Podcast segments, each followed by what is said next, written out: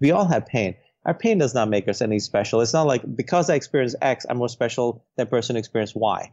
No, pain is pain, man. Ultimately, that person is suffering. That person is suffering, right? So it's what you do with it. It's who you become, choose to become. You know, you can be a victim, or you could choose to actually inflict it on others, which is like, you know, I can't stand when I see it. Versus, you can say that I'll become better because of this. I will come out as I will be better. Hey guys, that's a little preview of today's podcast with Kamal Ravikant. Welcome to episode number 26. I am Alex Starr, and this is Pull Up a Seat. And this is about the 40th take I have done of this. So I'm going to actually post this one no matter what happens.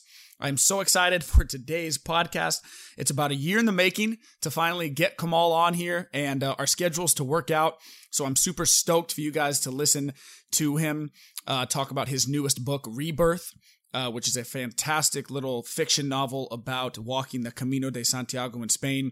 And man, we get into all types of topics about uh, how to, you know, kind of decide what to commit to in life, the path that we follow, um, how to deal with pain and depression, contemporary masculinity, all types of awesome stuff.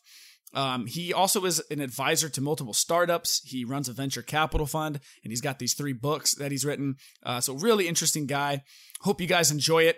Um, I'm going to be doing my first non paid sponsor today because I realized that I don't need to be paid uh, to just kind of showcase interesting people I know and, and friends that are doing unique and amazing things.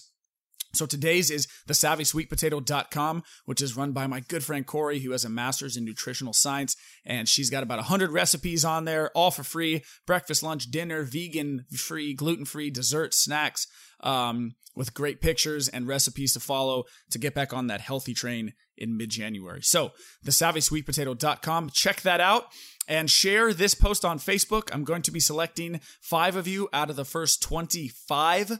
Um, to send a copy of Kamal's new book, Rebirth, to.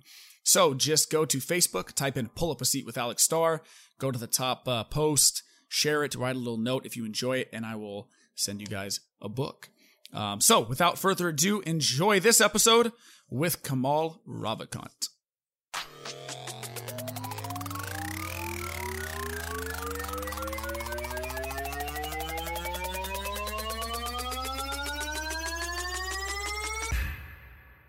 Welcome to Pull Up a Seat with your host, Alex Starr.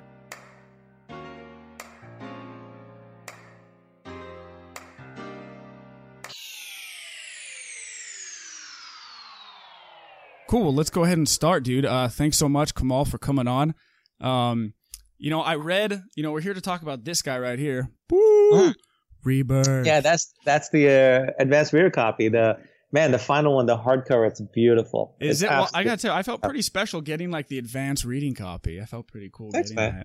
that. Um, yeah, I'm looking forward to seeing how the hardcover comes out. Um, I'm still getting that one too. So, um, but you know what? I initially heard about you from your first book. I want to backtrack a little bit from "Love Yourself Like Your Life Depends on It," yeah. which, if anyone listening hasn't read it, it's takes 20 minutes, 30 minutes to read probably if you're a fast reader. Yeah. 30 minutes to read yeah. and it's just like so succinct and to the point that I think that's what really hits home. And that's what hit home for me.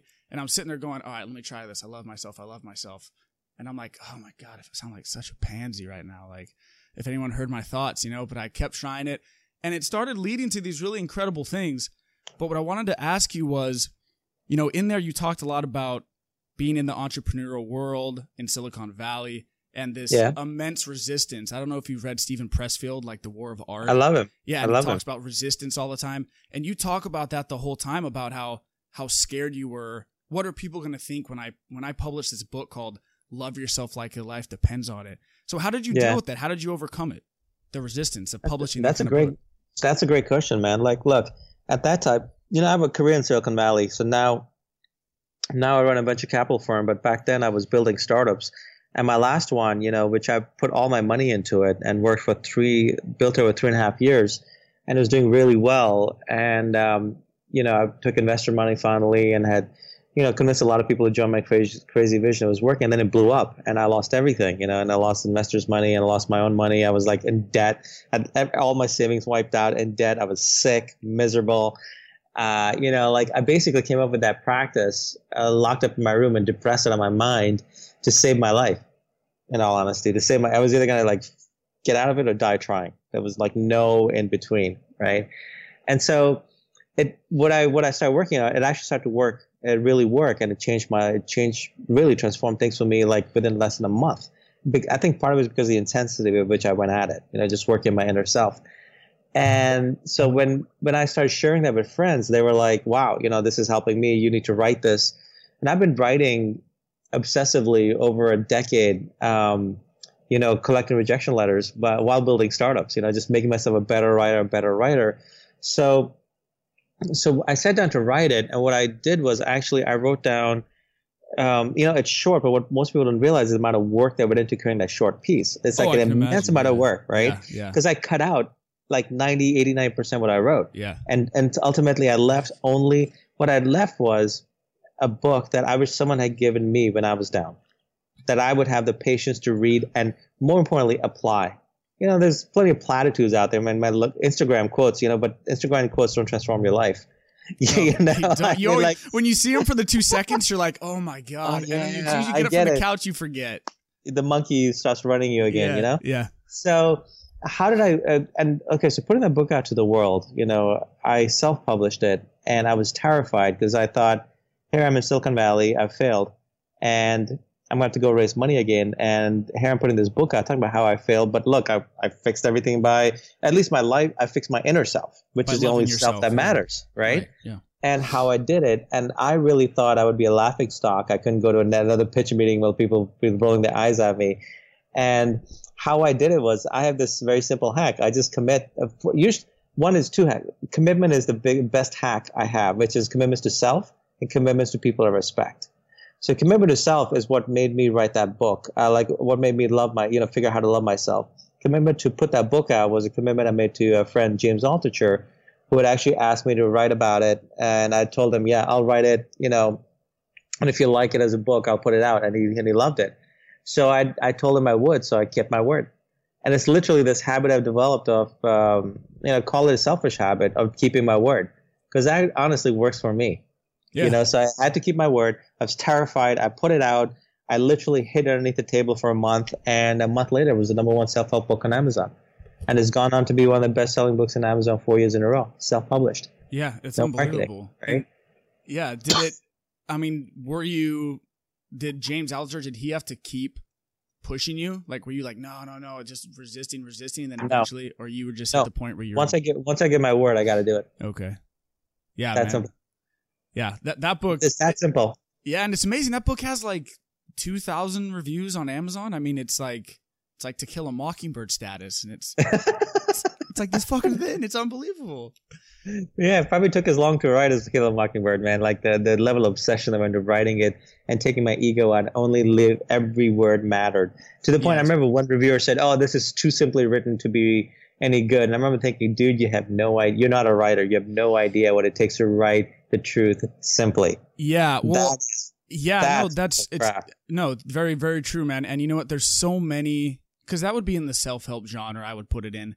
yeah. and yeah. you know like i don't know if like the power of now and like there's so many kind of of these self-help books but yeah they're you know they're really big books and it's by the end of it you're like i got a lot from that but i'm still not exactly sure how to apply that to my life even though i just Yeah. read 300 pages you know so i think Yeah. that like you said in there there is a lot of power and simplicity as opposed to writing 300 pages of like okay like so so material you know Oh yeah, yeah. There's too many books out there. I think nonfiction books that are just full of fluff.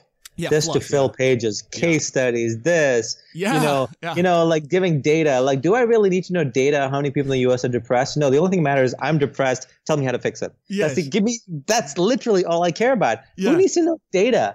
Like, I mean, I see so many books with filling with charts and all this garbage, man. It's it's like it's literally just to maybe make themselves feel more um, capable or make them more expert. I mean, the you know, like I, I think that's all garbage. Mhm. I think, I mean, you can have big books. But the it has to ma- it has to serve the book. The size of the book has to serve the book. If you need to put a lot more, it, it's got to serve the reader. The book serves the reader, so ultimately it's got to serve the reader. Right. If I think a lot of that stuff they're doing it to serve the writers doing it to serve themselves to make just just filler so they can charge more so they can you know uh, make their publisher happy or whatever. Um, I think it applies across the board. So I literally didn't expect this book to be a success. I I wrote it because I gave my word, and then I had to give the you know I had to give my best. yeah. I mean that's another requirement. You got to give your all, otherwise you know if you do half-ass, you get half-ass results Yeah. you know, give my all. But I really thought I would sell like no copies. I would just buy some to give to friends, but then have to tell them again and again what I did that Yeah. really changed things for me. Yeah. and man, changed my life. Yeah. That's the that's that's actually like the the magic of resistance. It's almost like resistance should be. We should start looking at it as as almost resistance and arrow saying go there, rather than we use it as don't go like fear don't go there. No resistance. I don't know why. I was talking with James Altucher about this yesterday. Um, it's like I think we've turned it upside down. It actually should be go there, go there, and we keep on yeah. thinking don't go there, don't go there. We just it's the exact opposite. Great irony. That's where the magic happens. You know, even if you fall flat in our face, we get up and it, and we learn and we move forward. And but but ultimately, it's the person to become, the faith we have in ourselves that I can keep going forward, going for doing these things, and eventually one of those things hits. It's it can't help. but however you define hits, you know, for me the book was it was hitting was the success of the book and the continued success of the book. But more than that, like the connections I get from it, like you reading it, reaching out to me, like all sorts of people emailing me about it, which led to like my other books, you know, like um, where I show that my word, that I have the ability to make my words matter for them Yeah. to affect lives. Yeah. And it's it's incredible how when you write something like that and you put out these 50 pages or whatever it is and everyone that reads it then it becomes this, you know, ripple effect where those days where I was doing those things that you talk about in the book of like, okay, I'm going to love myself for today or whatever. But by the end of the day I was a better person. You know what I mean? Yeah. And then the people I were talking to, I was interacting with in a different way, which I'm sure affected them in a small little way. And then they went home to their families and maybe were a little different in the same way when you encounter someone that is just really, you know, on point and loving, you're like, I feel better about myself now. I'm going to treat the next person a little better without even thinking about it. Without even thinking about it. That's without the even thing, right? thinking about it. Yeah. Yeah. Yeah. That's Yeah, the so- key. Yeah. It all starts from within, man. That's the one thing I've learned. It all, everything starts from within. And I don't know why it's so hard with commitment too. Like we have that I I have commitment phobia for sure. You know, and it's like you were talking about committing to things and actually getting it done by commitment to it. Well, I don't commit easily. You know, I've you girlfriends, and you you know, what- ex-girlfriends who have, who've complained about that. yeah, no, that's that's the first thing that popped in my mind too. I'm like, yeah, there's a lot of women in my life that would uh, talk about my yeah, yeah, commitment yeah. problems. No, because when I commit, I'm in. and how you do you know? decide what to commit to? Your heart knows. Hmm. Okay, it sounds cliche, but man, like if you if you've lived beyond a certain age, let's say beyond the age of five, you can tell the difference between your monkey mind and your heart. Mm-hmm. You know, it's it's it, one thing that helps is I meditate every day. With That meditation I put love yourself, the the seven minute meditation. One thing I've learned is it, what comes from within, but in the meditation, I've learned to just listen to that.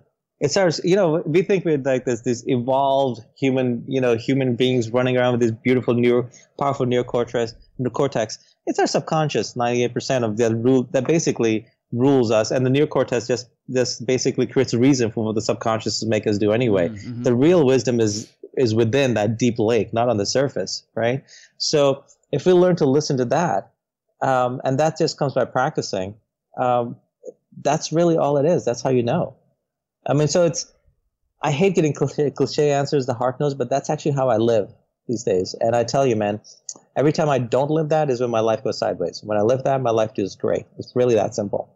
So you know, after a while, your life experience, you know, is the best teacher, and it shows you, oh, For you know, you didn't what you were doing. Like every time I've closed my heart in a relationship, you know, I'm the one who got my heart broken. That's the irony. It's like you close your heart. The more you close your heart, in fact, I wrote about uh, that's Mm. one of the principles in, in rebirth. Is like Mhm. the more you close your heart, the more it is broken. Mhm. Versus opening the heart is actually what gives you freedom. It's what you bring to the table. That real, Mhm. that's the only thing that matters anyway, and it's the only thing we got control over. Mm-hmm. Yeah, it's very true. That like, I mean, I always say cliches on this show too, but they're cliche for a reason. You know, For a reason, you right? get what you give. Like the new radicals are onto something. Like it's you're you do get what you give. You do yeah, being vulnerable, bringing all that stuff, you really do, you know, get what what you're putting out into the world. So it's cliche for a reason. So you know, the thing about cliches is, I think um, we get a lot of uh, caught up in cliches now in social media. I think that, that the key is how to apply it. mm, yeah, Anyone who hasn't, anyone's read a book or like watched TV or you know been on Facebook can actually tell you how to live your life in a beautiful way. But to apply it, to do it, you have to be an example. You have to have lived it, and that's where the real stuff comes from. I think that's fundamentally why Love Yourself is successful. All my other books, all my books are successful because I write purely from my experience. You know, I'm not writing from theory. Um, in fact, I have this rule, another commitment to myself that sometimes I'll, you know, I'm working myself, so I'll write things that I want to apply and practice. But and there's like I've written like half written books, a bunch of them that are about that, but I'll never publish them because I'm not fully living them. I'm the books would do great. I know they would. I mean, they're really good, but uh, if I'm not fully living them, I'm not putting it out. Yeah, man, and uh, that's the authenticity from that first book of you. Whenever I read something from an author and I'm thinking, I can't believe that they actually wrote that like that. They actually put that out to the world. You know, it almost makes me uncomfortable that they put it or like how you Uh. put things of like, here I am crying or like, you know, I'm scared about what people are going to think about me writing this.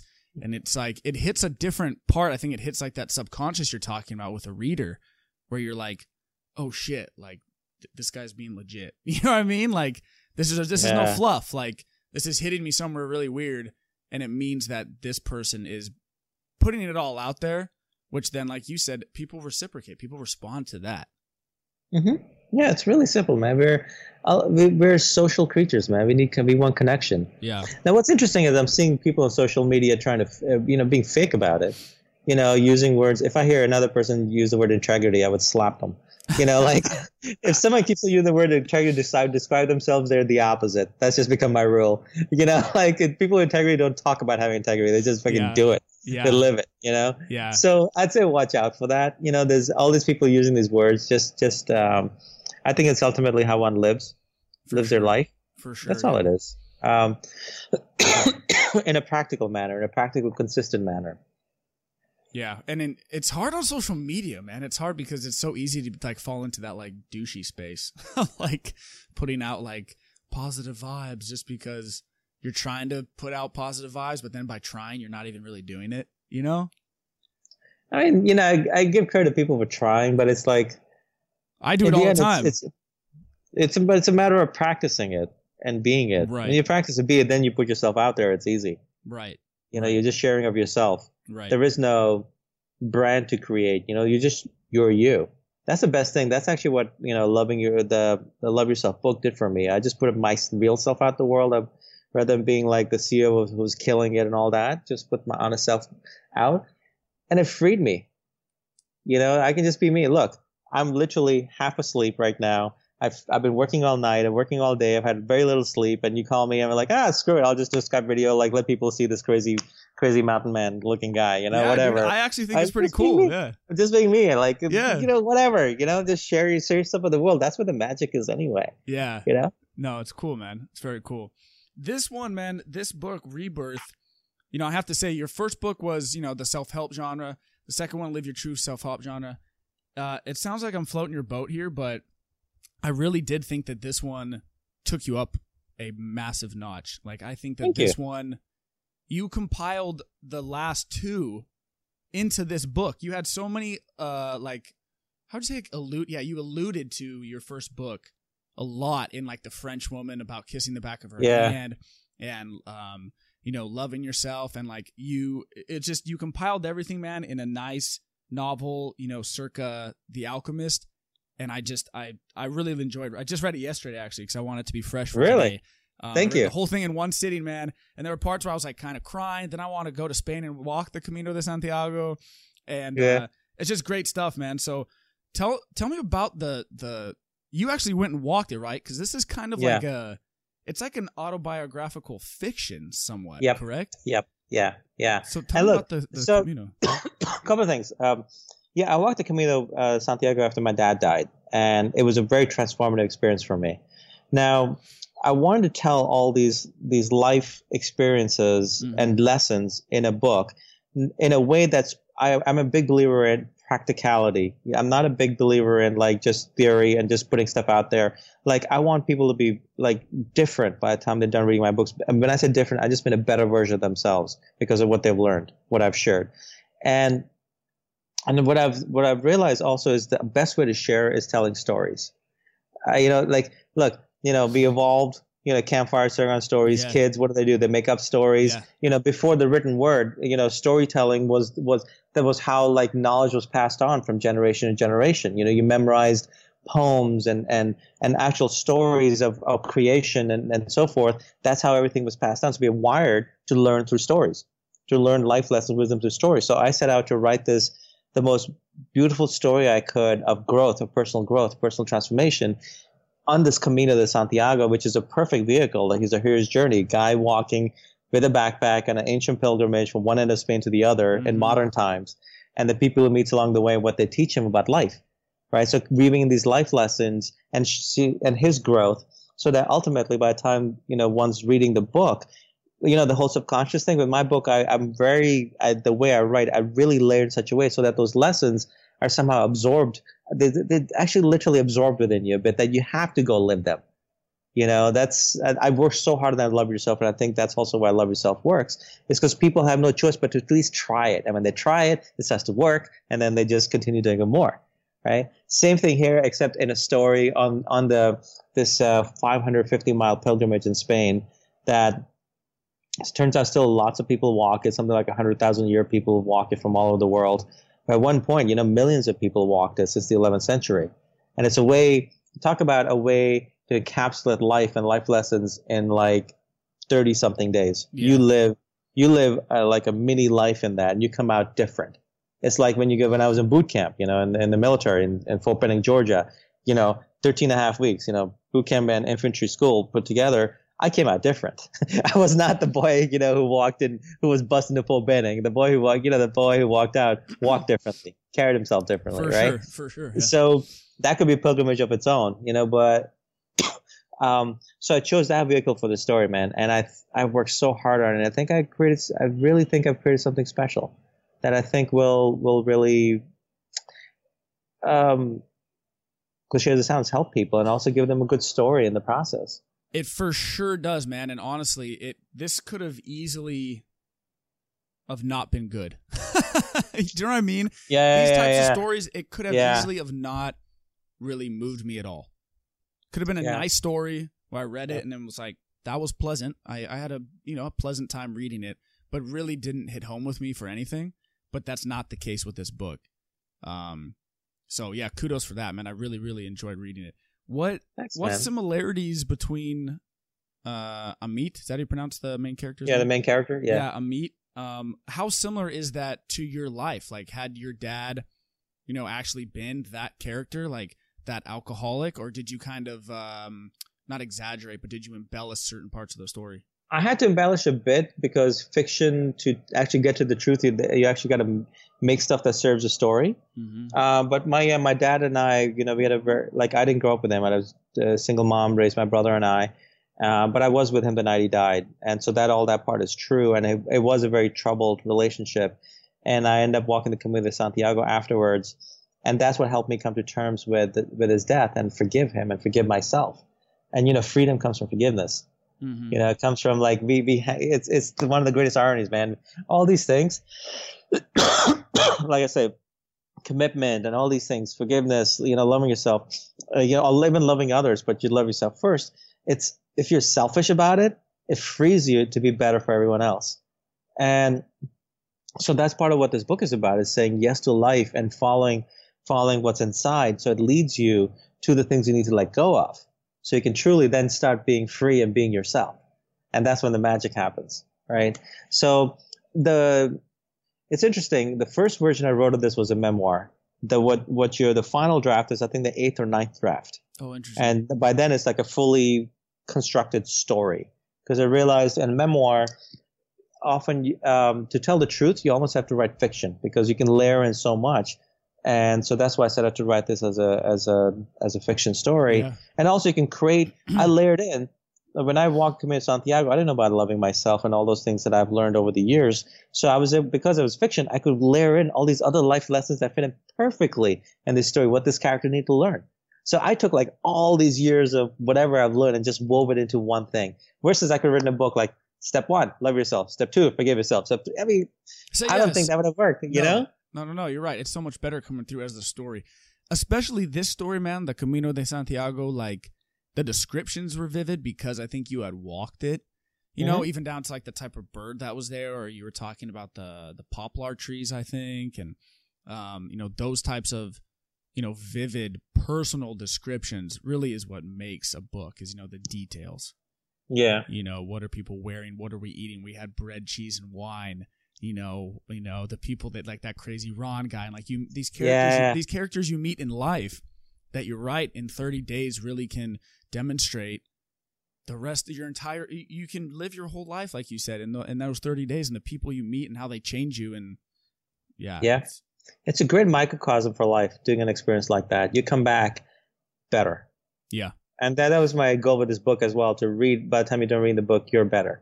Because you've actually, some ways, like, experienced one layer of that journey, you know, one, one character's version of that journey. Um, and yeah, I worked very hard, you know, and written in such a way that someone could actually, like, read this book and actually follow as a guide and walk the Camino. You know, I wanted to be that accurate. Yeah, and um, you know what else is interesting about these types of journeys? Like, I've done the John Muir Trail in California. Oh, yeah. Yeah, And, that's a beautiful um, trail. yeah. So things. Have you done that too? No, I haven't, but I, I mean, I, man, Muir Woods, and I just, I just You've love, parts uh, of it. Yeah, probably. yeah, of course. Yeah. Um, but doing those types of journeys, you right, are like traveling. You know, um, God, the biggest thing that I realized is you ha- you're bringing yourself with you. I think it's Michael J. Fox that said that. Like wherever you go, Oh, yeah? there, you, there you are. And you know, so here's this guy. You know, you walk this Camino de Santiago, or when I did the John Muir Trail, no phone. You know, you're meeting all these people. You're out there exploring, and you're still bringing either your demons or your angels with you, no matter where you Both. are. Yeah, both. You yeah, exactly. One on each shoulder, and no matter what, like you have like you have to change yourself, and it's so easy to get caught in the trap. So easy to get caught in the trap of when I'm out there on the trail. Ooh, life is gonna be so much better then. When I'm out there traveling, when I finally go on vacation, life's gonna be superb. When I'm finally sitting on the beach, but it never is because you're just carrying along everything with you. You know. Yeah, all those experiences, you know, they make you change. They do. You know, what's interesting is when you do something like that, you do have to face your demons. They they get louder, and that's actually beautiful because that's when you really have to face them. And when you face your demons, you realize they have no power over you. They're just a Mm. shadow. Mm-hmm. You know, that's one of those great ironies. We know it, but we have to live it for personal transformation. mm-hmm. You know, and ultimately, this is all about our personal evolution, personal transformation. We're all we got. We're here. Firefly, blink, we're gone. You know, it's like, what was that? What was that beautiful light in the process? Yeah. You know, that glowed. That's all it is. Yeah. Yeah. Um, that reminds me of one of the quotes from the book I wanted to ask you about that I, I thought was one of the best ones. It's not your wounds that make you special, it's the light that shines through. Yeah, yeah. I fundamentally believe that. I remember when I wrote that. It was a French character telling him, and he even tells parts of part of it in French. I remember when I wrote that. I was like, this might be my favorite part. You know, when I wrote it, um, it really because he he doesn't just say it; he's actually showing him, he's guiding him to it. Right? It's not just a line thrown thrown there and then moved on, because it's something that the character's dealing with. He, you know, he, he's falling into victimhood. You know, and with the whole thing his father, and that's helping him realize. You know, look, we all have pain. I, mean, I don't care who anyone is in this planet. We have different version details. You know, anyone who's lived through history, details differ, but in inside the human self, pain is pain, joy is joy. The basic emotions, the basic things are the same. We all have pain. Our pain does not make us any special. It's not like because I experience X, I'm more special than person experienced Y. No, pain is pain, man. Ultimately, that person is suffering. That person is suffering, right? So it's what you do with it. It's who you become, choose to become you know, you can be a victim or you could choose to actually inflict it on others, which is like, you know, I can't stand when I see it. Versus you can say that I'll become better because of this. I will come out as I'll be better. And I will actually like, you know, when you do that, that's actually when you transform everything around you is when you, is who you become. So, but ultimately it's our choice, what you choose to do with it. So that's a core, core yeah I, i'm glad you caught that man i love that that's one of my favorite favorite parts of the book and i so believe that it might be my favorite quote yeah the entire book um, and i think you say instead of asking why say what next yeah now what now, now this what? has Sorry. happened now what yeah? yeah now what yeah yeah yeah that's that priest telling him that you know like and it's a, another so like i also try to layer in these practical like that one that's very practical Yeah, in yeah, situations it sure. shows that him Yeah. doing it right Mhm. it's very practical something happens we can't control it we could sit there you know let ourselves feel sorry about it for for a couple of years and you know what's that done for us versus okay this has happened and return to sort of the why why i shouldn't have i'm you know blah blah blah. Now what? It's now what that actually makes us move forward. It's now what that actually creates our rebirth. Now what what gives it personal power. You know it, you know it's our because we're coming from inside out. Now what? Now what do i choose to be? Who i choose to be? Now what do i choose to do? Right now what it's so practical that simple simple simple simple question It is. It's truly amazing because it is so easy to get caught up in that where you're two months down the line after something happened, you know, and it's, you know, I remember when I initially was applying for firefighting three years ago and I really wanted to get this job in Colorado. yeah And it was with a, a couple people that I knew. And I had somehow missed the deadline on like the government website to apply for that specific job.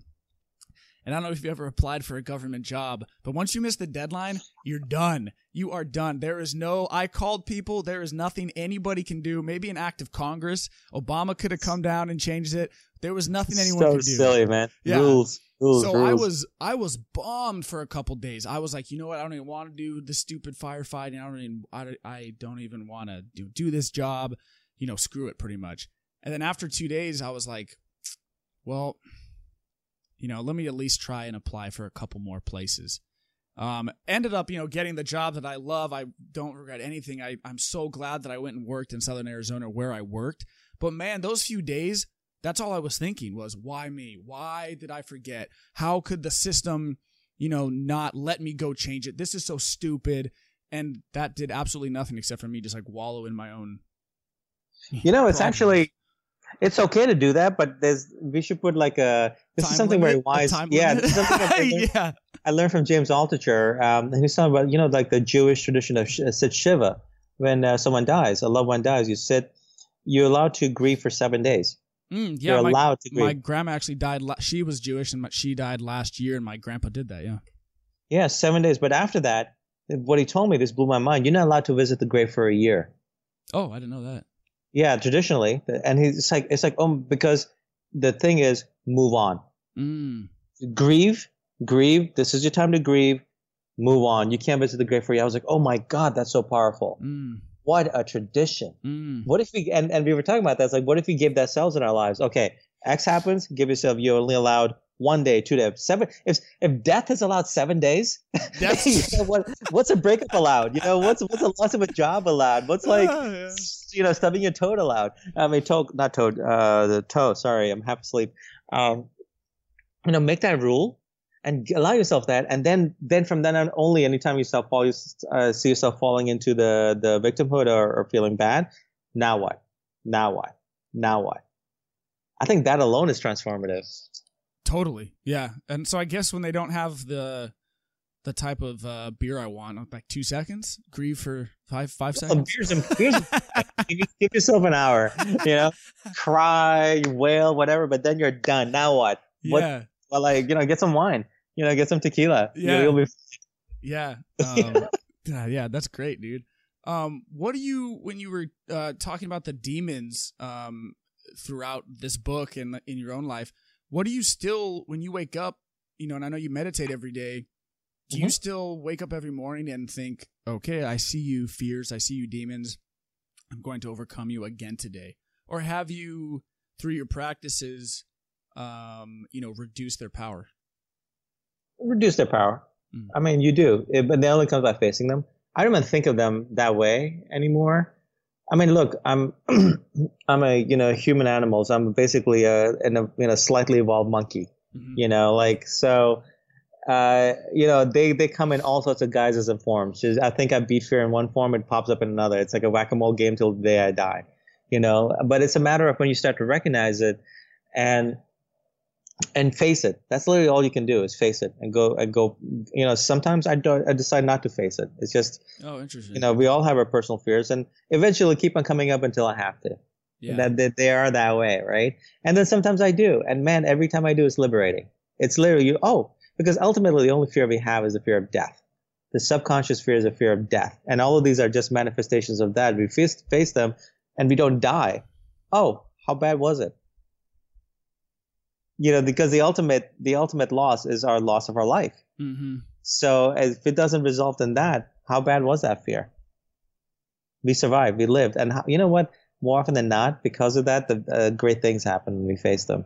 Like, look, I was so terrified of putting "Love Yourself" out in the world. I'm terrified of putting "Rebirth" out in the world, and I've I've worked so hard. It's such a beautiful book, yeah, because it's because I share so much of my personal self. Yeah, yeah, yeah. I'm always scared. You know, Yeah. it's just, and I don't know if it'll ever go away, and that's okay because if because I feel the fear, I know I put stuff in there. I put real stuff in there. If I didn't feel afraid, I, put, I would have played it safe, and it wouldn't be, uh, you know, it wouldn't be impactful. yeah, yeah, and it's like that. So in that way, it's Yeah. it's like a great. It tells me that I did the right thing. Hmm. Yeah, yeah. I love it's the, the it's so easy to though to run away from that feeling. You know, it's like oh no, I don't want it. And you know, run away and run away, and then your life will show what the, you know, if your life. I remember had someone uh, email me once, and he said, you know, I'm a skeptic. I read your book twice, Love Yourself, and it, but I'm a skeptic. Can you prove to a skeptic like me that it works? Like, all right, dude, you s- I make the book really cheap. You spend a couple of bucks, but all right, I'll, I'll like, you know, out of that, I made like a few ce- whatever cents. Like, all right, I was like, here's the thing: Are you where you want to be in your life? If you are, continue doing what works, man. Kudos to you. Go live. If you're not, and odds are you're not, otherwise you wouldn't have picked a book on loving yourself, right? If you're not, then try it. What do you got to lose? At the worst case, you'll prove yourself that you were right. You know, at the best case, transforms your life and you learn Mhm. something new, right? It's Got nothing to lose. you got nothing to lose except your bullshit and the shit that holds you back. Which a lot of people, including me, have built. You build your identity around that. You build your identity around the pain, around the excuses, around. Yeah, yeah, yeah. We all do, man. I do. And it's like, when I do, man, all it does is create like walls between myself and people I love, walls between what I put out to the world, walls between my personal success, my financial, whatever success you want to name it. It's when I really put myself out is when that, all that happens. You know, it's human, you know, human, even just human to human, we want to connect with the human self. And I don't mean like, meet you and just vomit my entire life all over you. You know, some people do that. That's not vulnerability. That's just taking your pain and throwing on someone's say, "Here, feel my pain." Mhm. No, it's like share the le- share your real self, the lessons, you know, and and like how ultimately, if we meet someone, we should be better for it. They should be better for it. If you look at it that way, right? What do you do? A win-win. Yeah. Yeah, and I think you can only do that by being open. Yeah. Are you satisfied with your life now? I'm never satisfied. It's funny, man. I always. but I don't know. yeah. But you know, like I, it's not a bad thing because it strives. It makes me strive to do more and more and bigger, put myself out in bigger ways and take bigger challenges. Mhm. You know, so I, I it's a weakness, but it's also a big strength. I wouldn't give it up. Uh, what I've learned is actually to like what is try to manage it and like you know not. I used to beat myself up a lot. What loving yourself does is that you stop beating yourself or you beat yourself up less. That alone is worth it Yeah. right? Um, but yeah, no, I'm hard on myself. And look, I'm insanely hard on myself in my writing. Like every single word has to matter. I will obsessively write and read it and read it. I give up my life for so long to do it. Is that a bad thing? I don't, I'm really not really because it results in some really special stuff. Sure. Yeah. You know. Um, uh, so yeah, I think it's a yeah. I'm, I still do it, but I try to I do it in a way that serves me better. Sure. Yeah. It becomes a balance of of uh like contentment, current contentment, and future aspirations, doesn't it? Man, that's that's part- that's there's a current contentment, future aspiration. Man, that's that's big. Um, I think current contentment. Just define what you mean by that, because there's so much in there, right? Um, I just mean that like you have to like when I wake up and if I start working on something and I go, I'm so fine with today. I'm so cool with like being alive and looking at everything and and doing this podcast with you. And this is this is so awesome. I'm so content with my life right now. I have health and I have my family and blah blah blah all the things that people want to list for what they're grateful for. But yet still not being satisfied, still having the thing that's pulling you forward while still being Mm-hmm. grounded in where you are. Yeah, both, yeah, that's right? Powerful. it becomes the balance of those two. Yeah, and also the dissatisfaction doesn't have to be some bad. Like it's like I said, it doesn't have to be a bad thing. All it is is your inner self saying, "I want to do, I want to do this next. I want to do that. You know, I want to create this. I want to be this kind of person. I want that in my life." That's actually good. You know, it guides us to. Um, it guides us. I think it becomes bad when it's just like when we beat ourselves up and we get stuck in the why? And the, Yes. the and then the now what and so forth. You know, it's. Um, sometimes what we think is our greatest weakness is actually one thing I've learned is to, if you turn around is your greatest strength. You have an example been from your life? Yeah, like I had someone who once told me, like you know, like so, you think your weak, your sensitivity is your is uh, is your greatest weakness as a man, don't you? I was like, yeah, I do, because I, you know, like, you know, like breakups. We all go through breakups. We all have our hard stuff. Those are, I don't know why I devolve. Literally, I devolve. You know, like I, like it takes me a lot to build myself back up because I really, you know, when I go all in, it's it's hard, right? Yeah. Yeah. Um, and she said, "You really think that's your greatest weakness?" And I was like, "Yeah, I do." She's like, "Have you ever considered it's your greatest strength?" And I sat back and thought about it. I was like, "Well, if I didn't have that sensitivity, I couldn't write these books the way I write them. I couldn't share myself the way I share myself. I couldn't connect with the people the way I connect, you know." And so many other things. I realized, oh my God, I I should be like celebrating it. You know, it allows me to also feel and connect. And if it ends, it's okay to feel. I feel loss over something that ends. Mm. Except now, you know, thanks to James, I'm only going to sit Shiva for, you know, three days. that's it. You know, that's, I mean, it's such a great thing he told me, man. Now, you know, but I'm adding my own thing. Sit Shiva with whatever it is for X amount of days. Death is seven. Anything else less, you know, you decide, nail it, commit to it, do that. And then after that, every time you start to fall into it, now what? Now what? Now what? And it's, but it's not a matter of just asking that, it's doing it. Now Mhm. what? Now what? You know, you sit around and you, like a trained monkey. No. Mhm. Now what? And then you do it. Do it. Life is action, man. Life is movement. Like that's where everything happens. You know, you start here, then you move out. You know, you put it out to the world. You know, I I wrote the book. It was inside. I put it out to the world. That's where the magic happened. Yes. You know. Yeah, it comes from doing something. I think Pressfield talks about that too, and Seth Godin. It's like the do something principle. Even if you don't want to, just do something. Do something, and something good is going to come out of that, whatever it is. It can eventually. You know, it has to. When you're putting your when you're doing your real thing. You know, when you're putting your real stuff to the world, when you're doing what what scares you, that's when you know you're onto something. Yeah, for sure. You mentioned um like the, the being vulnerable or being um sensitive. Mhm. How does how, do- how does that play into your masculinity? It's a good question, you know, because people look at me and say, I'm a, you know, they consider me a quite masculine guy. I've been, I've been in the military, you know, I So, like, you I, look, look like you keep staying in shape. Got the tattoo. yeah, you know, like, like, so that's not masculinity. I don't worry about it. Uh, I don't sit there and think, oh, because I'm sensitive now. In fact, I think it actually gives me a depth, you know, that allows me to actually, um, you know, I think masculinity is not what we consider like the all our alpha, you know, like what we consider alpha you know, males aren't really alpha. They're just a bunch of scared guys, man, like puffing up. And I've met very true, true, very few true alphas in my life, you know, and there are guys who are like, who are strong, centered, but so loving, so giving. Mhm. That's an alpha male, The man. Rock. The Rock.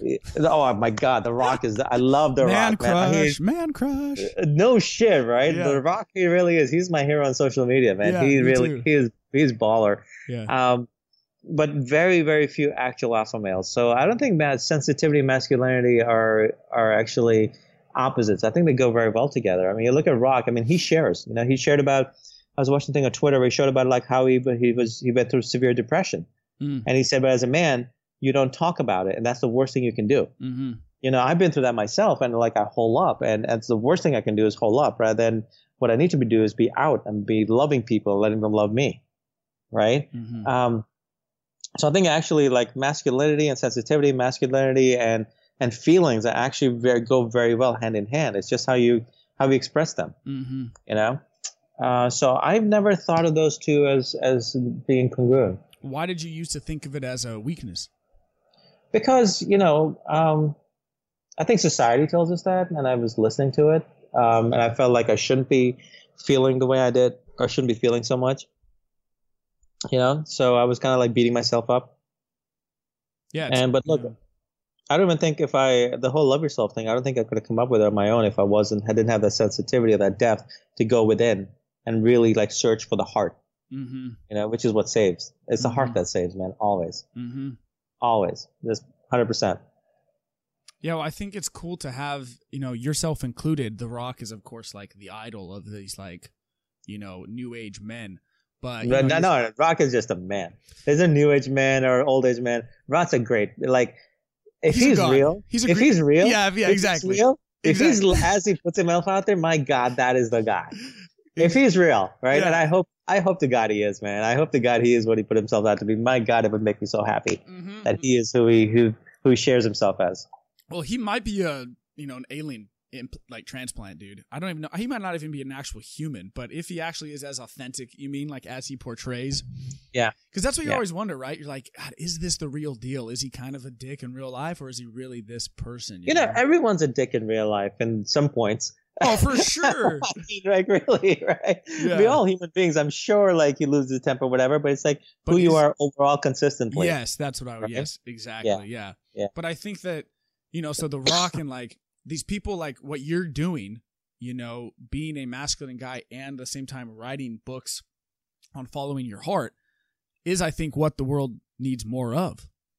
You know. Thanks, man. It's actually, I think you're right on that. Um, It it's other people point out to me, man. Like a lot of men read my books, like the Love Yourself book. I get emails from a lot of guys that say, you know, I read that book because I could tell it was written by by a man, not like, you know, not not someone like, um, you know, because there's a lot of guys out there, new agey, whatever, like that try to like, um, or that that always use all the words, but flowers and heart and hearts and symbols, but like sometimes it just it just comes from being a man, you know. Like it's okay. Like look, the cover is a guy, you know, if that is a guy with a gun to his head, you know, that that's a masculine cover. Yeah. you Yeah. know, I mean, it's an honest cover, man. Yeah. That's where that's where where my mind was when I came up with that practice. It was either save myself or die. Yeah. No, and that's why it's so powerful. The yeah, coming through the like balancing the the masculinity with feminine stuff it is just the balance of everything i guess is what it comes down to right like in everything it's just the balance of the two not being this Yin like yang. alpha male and also not just putting up roses and flowers and you know being it's like god combine those two in each person Be a man. You know, be a man. Step up. Be, a man steps up, makes commitments, gets shit done, Fuck but yeah. loves fully from the heart. Yeah Mm. Yeah, yeah. So a man is not like this guy with like, uh, you know, like just some steroid guy who just like yells and screams against the fights in bars. That's a fucking moron. Excuse my language. You know, that, that's not a man. A man actually, like, oh, you know, a man steps up in life for the for love. You know, for taking risks. You know, a man. But a man is also doesn't sit around and just. I mean, women and men are different. You know, like Yeah. the masculine, feminine is different. So um, I think there is there is something there about masculinity that, but you can be a man and be a. I think you're true masculine man with an open heart, and you're right. The Rock, as we see him on the on the media, is the best example I can think of. Yeah, yeah. Go, Yeah. go. Just everyone, just go follow him. Everybody. 80 yeah, years I old, love woman, I men. love his social media. Yeah. Yeah, dogs. Everyone, just go follow. everyone The loves the Rock. How can you not? The way you know the guy you see, and he's very open hearted. He is no, totally. Very, he's very loving, open hearted, and you know with his daughters and he talk the kids that he sees and so forth. You know, and his and his fans. I mean, there's nothing close hearted. Or, you can tell he's a sensitive guy. Yeah. You can't be, but you know, if you feel, if you feel, you feel. Right. You know, you can't just feel one way and not feel the other way. Feelings run the gamut, right? Yeah. Yeah. Yeah. So yeah, yeah. And I, I heard that he actually wants to run for office in the future. He keeps throwing out I- like, I yeah, I, I've seen that too. Shit, I vote for him. Why not? yeah, oh, hell yeah. Look, a I mean, I mean, it seems that you know, like, uh, why? I mean, I'd vote for him in Yeah. a heartbeat. Oh, I'd vote for him in a second. Yeah. Why was- not? If it was, if it was the last two options we had in the Rock, the Rock in a heartbeat. no problem. Rock twenty, Rock twenty twenty. That's Oh, got a good. ring to it. It- That's got a good ring to it, man. Yeah. Rock twenty twenty. Rock 2020. Oh yeah, dude, I'm down.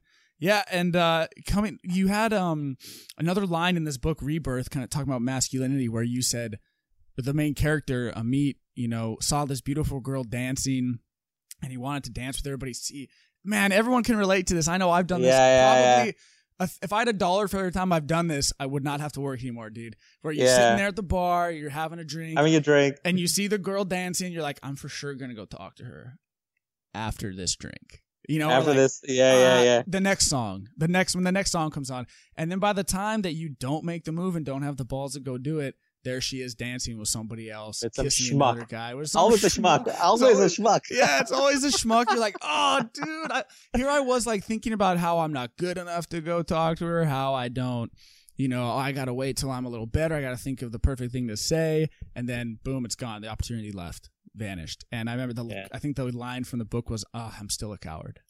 Yeah. You know, and he's like frustrated and so he's drunk out of his mind. yeah, He's like, I'm still a coward. You? Yeah. He's- yeah. Yeah. Yeah. Man, that came from experience. Did Yeah, it? We've all, as, as guys, we've all done it enough times in our life. oh, I I know, I know. I mean, of course, man.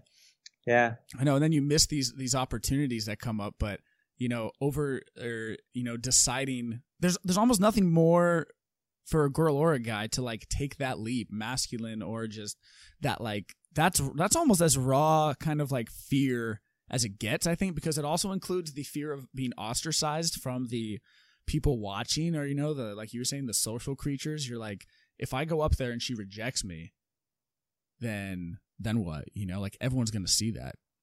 Yeah. And then you experience and you realize, you know, I didn't die. Yes, you do that now. exactly. You do enough, fear goes away. And when your fear goes away, when you're not fearful, women can sense it. And they're far more, a, a woman is far more receptive to you when you're not doing it out of fear, when you're doing it as a man. Hey, I, I, I love the way you dance. I want to dance with you. Yes. Yeah. You know, I think you're beautiful. I just want to dance with you. Mm-hmm. You know, if she says no, okay. you know, she's like, but man, I would bet you if you come from that place, more women would say yes. Oh, for sure, man. It's amazing when you go in, even if you don't drink at all, if you go into a place in the this a certain mindset, you know, of the mindset of, you know, um, I guess just being in like that open, just in that that zone of being okay with everything and not letting your fears take over. You almost don't even have to do anything. The girls will come to you. Mm, You know, yeah, I've, yeah, yeah, I've literally yeah. done it on like a Friday, Saturday night where Friday I was in the zone and it's like just, you know, so just dancing, so many girls, like no problem. Saturday, I look the exact same, right? I'm dressed almost the exact same. All other variables taken out. I'm in this weird mood. I'm kind of like getting like, you know, anxiety and no, nothing. No one wanted to even look at me. I'd go talk to girls and they're just like, eh. You know, it's Yeah, like, what, you know, am, I, what am I doing different? Mo- most of communication is actually uh, sub, you know, is uh, is is all these minor cues Yes. that we read and we take in, but our mind pro- has to process so much, so Yes. it becomes like more like instinct.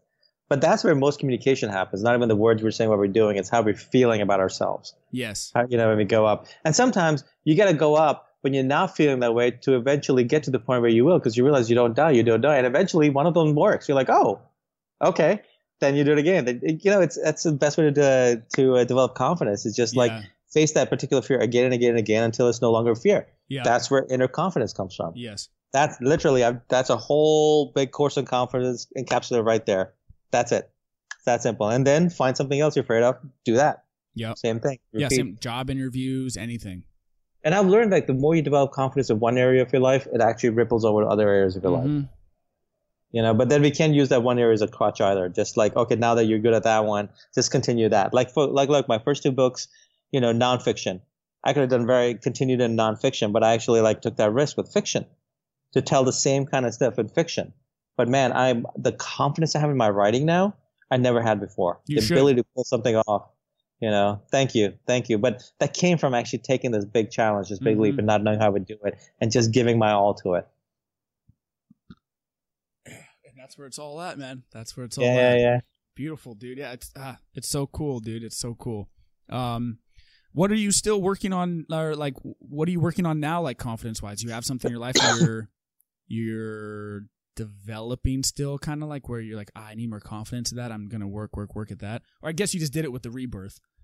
Yeah, I don't think of it almost as confidence. I think of things I need that that um, that are uncomfortable that I have to do. Like for example, Love Yourself and Live Your Truth. My second first two books I didn't market. Uh, Rebirth, you know, I sold to a, a major publisher, and they took they took a risk on me. You know, like um, a, you know, first time fiction, even though I have a following because of nonfiction. And so I promised them, and remember, keep you know, make a commitment. You got to keep your word. You know, my my hack that I would actually work on marketing this, that I would actually share this, I would go out there actively promote it, right? Which is very uncomfortable for me, very uncomfortable. I just like to put create it, put it out, and just like be done. It's out. Yeah, there you yeah, go. Right. yeah. So I'm out like like telling people about it. I'm doing interviews. I had to open a Facebook fan page, which I poo pooed for years. I was like, that's all ego. I hate that stuff. Now. I'm doing it. And you know, Yeah. all these uncomfortable things. I'm meeting people. I'm like, hey, I want you to read my book. You know, here, I'll like give you a copy. You know, this, it's like it's very uncomfortable, but it's uh, there's a lot of growth that's happening there. There's a I, the, that's how I can tell like I'm on the right path. This book is the putting this book out to the world is making me grow because I'm doing a lot of I'm calling up people. You know, like who I've helped over the years and say, hey, listen, it would really help me if you actually to read this book and if you like it, share it. Yeah. You know, I never did. I it's so hard for me to do that. You know, but it's getting easier and easier, and, and that's how I can tell. Actually, I'm developing confidence and actually asking, which has always been hard for me. Yeah, It's why much easier so hard? Why is it so hard to I don't know. for- It's stupid. It's stupid, man. It's stupid because you know because often by asking, you're giving the person a gift to be able to give to you. Yeah. Because people want to give to you, yeah. right? It's. I think it's almost like I maybe it's one of my own fears is like to receive from others that I need to work on Hmm. versus giving, where giving comes ne- easier to me. Mhm, So mhm. what does not come easier, but that's uncomfortable, is asking. So now I'm doing that. Actually, I'm getting better at it. So I'm personally like, from putting this book out to the world, I'm already growing. Mm. I'm already developing confidence in asking. Yeah, and it's you. It's almost you get scared that you know the people won't want to be your friends or they won't want to like oh Kamal's asking too much or you know Alex is asking too much. You know like I don't have time for that or you know, something weird like that. And if People they say no, either, hey, that's cool. yeah, it's not that big a deal. Yeah, that's the worst that can happen. Yeah, yeah, yeah. Yeah, It's funny. Uh, you didn't get, killed. you didn't die. Yeah, exactly. yeah, and you know, man, I keep coming back to how this podcast has finally happened. I think I left that that uh, message on your blog a year ago, around a year ago, and Uh-huh. then I started went out life, went to South America, started firefighting, and then one day get the email, and it was about three days after I read this book or I read this thing online that said, you know, wake up every morning and just say thank you when you first wake up. How can I contribute? And I Hmm. started doing that, right? So I was like, four days, I was like, okay, thank you. How can I contribute? Four days later, I kid you not, on the same day, I get an email from you saying, Hey, I saw your message from six months ago. Let's do the podcast. and that was July. So this is another five months later, you know? And then it's like I had messages from people about this podcast, like one girl asking me on a date, like one girl, it was just all these weird things. And it, and it came from me just, I mean, it could be a total coincidence, you know? no, it's not. but Dude, that's how life works. I shit you not. That's how life works. it was so strange. It You're was so yeah. surreal. Yeah, you're so on it. It's I don't know how you know we all have a theories in nature reality, whether it's religion or or, or just whatever you want to believe in. But that's how life works. There's something like the the way, even if you believe you know pure just pure atheist, but I think there's something in the way the way reality is constructed. You know Hmm. that how we are inside, what we put out inside, actually results in how life brings to us. I use the word magic to describe it. It's happened too many times to me Yeah. you know for me to to in fact now i like i know what to do if my life's not working i just go in and do that kind of stuff and life just starts to work and you know you can't but you have to still put yourself out there you can't just do that and not put out leave a comment on the blog or do this or do that or not have a blog not have a podcast Mhm. you got to do the work you know which which is great because you doing the work is is it's important to you know it's it's uh it's beautiful to do your work your expression of you but what you said that actually works so what did you actually do what was a specific thing that you did I woke up every morning and said, first thing, as soon as I opened my eyes, I said, thank you just for waking up again, being able to enjoy this day. How can I Okay. contribute? and that's it I said, thank you out loud. And then I would just think in my head, how can I contribute? That was it. it's beautiful i think that's a great practical thing for i'm going to try it Oh, all right. thank you how can contribute yeah Yeah, even just the, it was really also just the thank you, saying it out loud as soon as I wake up. Thank yeah you. Um, Yeah, I believe it's Chris. Oh, what's his name? Chris Wall. He's been on, you know, Lewis Howes. Yeah. he's been on his podcast quite a few times. It's his, it's his uh, idea. So I don't want to act like I thought of it. It's his idea, but just waking up and just saying thank you out loud. you know the whole concept of gratitude there's something really special there because we we get too lost in our. Um, I was actually thinking about this as like almost like a happiness hack. Every time I start focusing on what I don't have, switch and start focusing on what I have.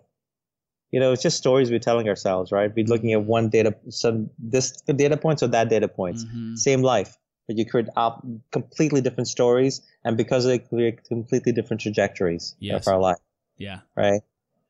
Simple Yeah. stuff. Just got to be done in a consistent manner. Totally, man. Totally. Well, hey, man, I'll let you uh, get back to what you're doing. Tell everyone um, how they can get a hold of your books, where they can find you, stuff like that.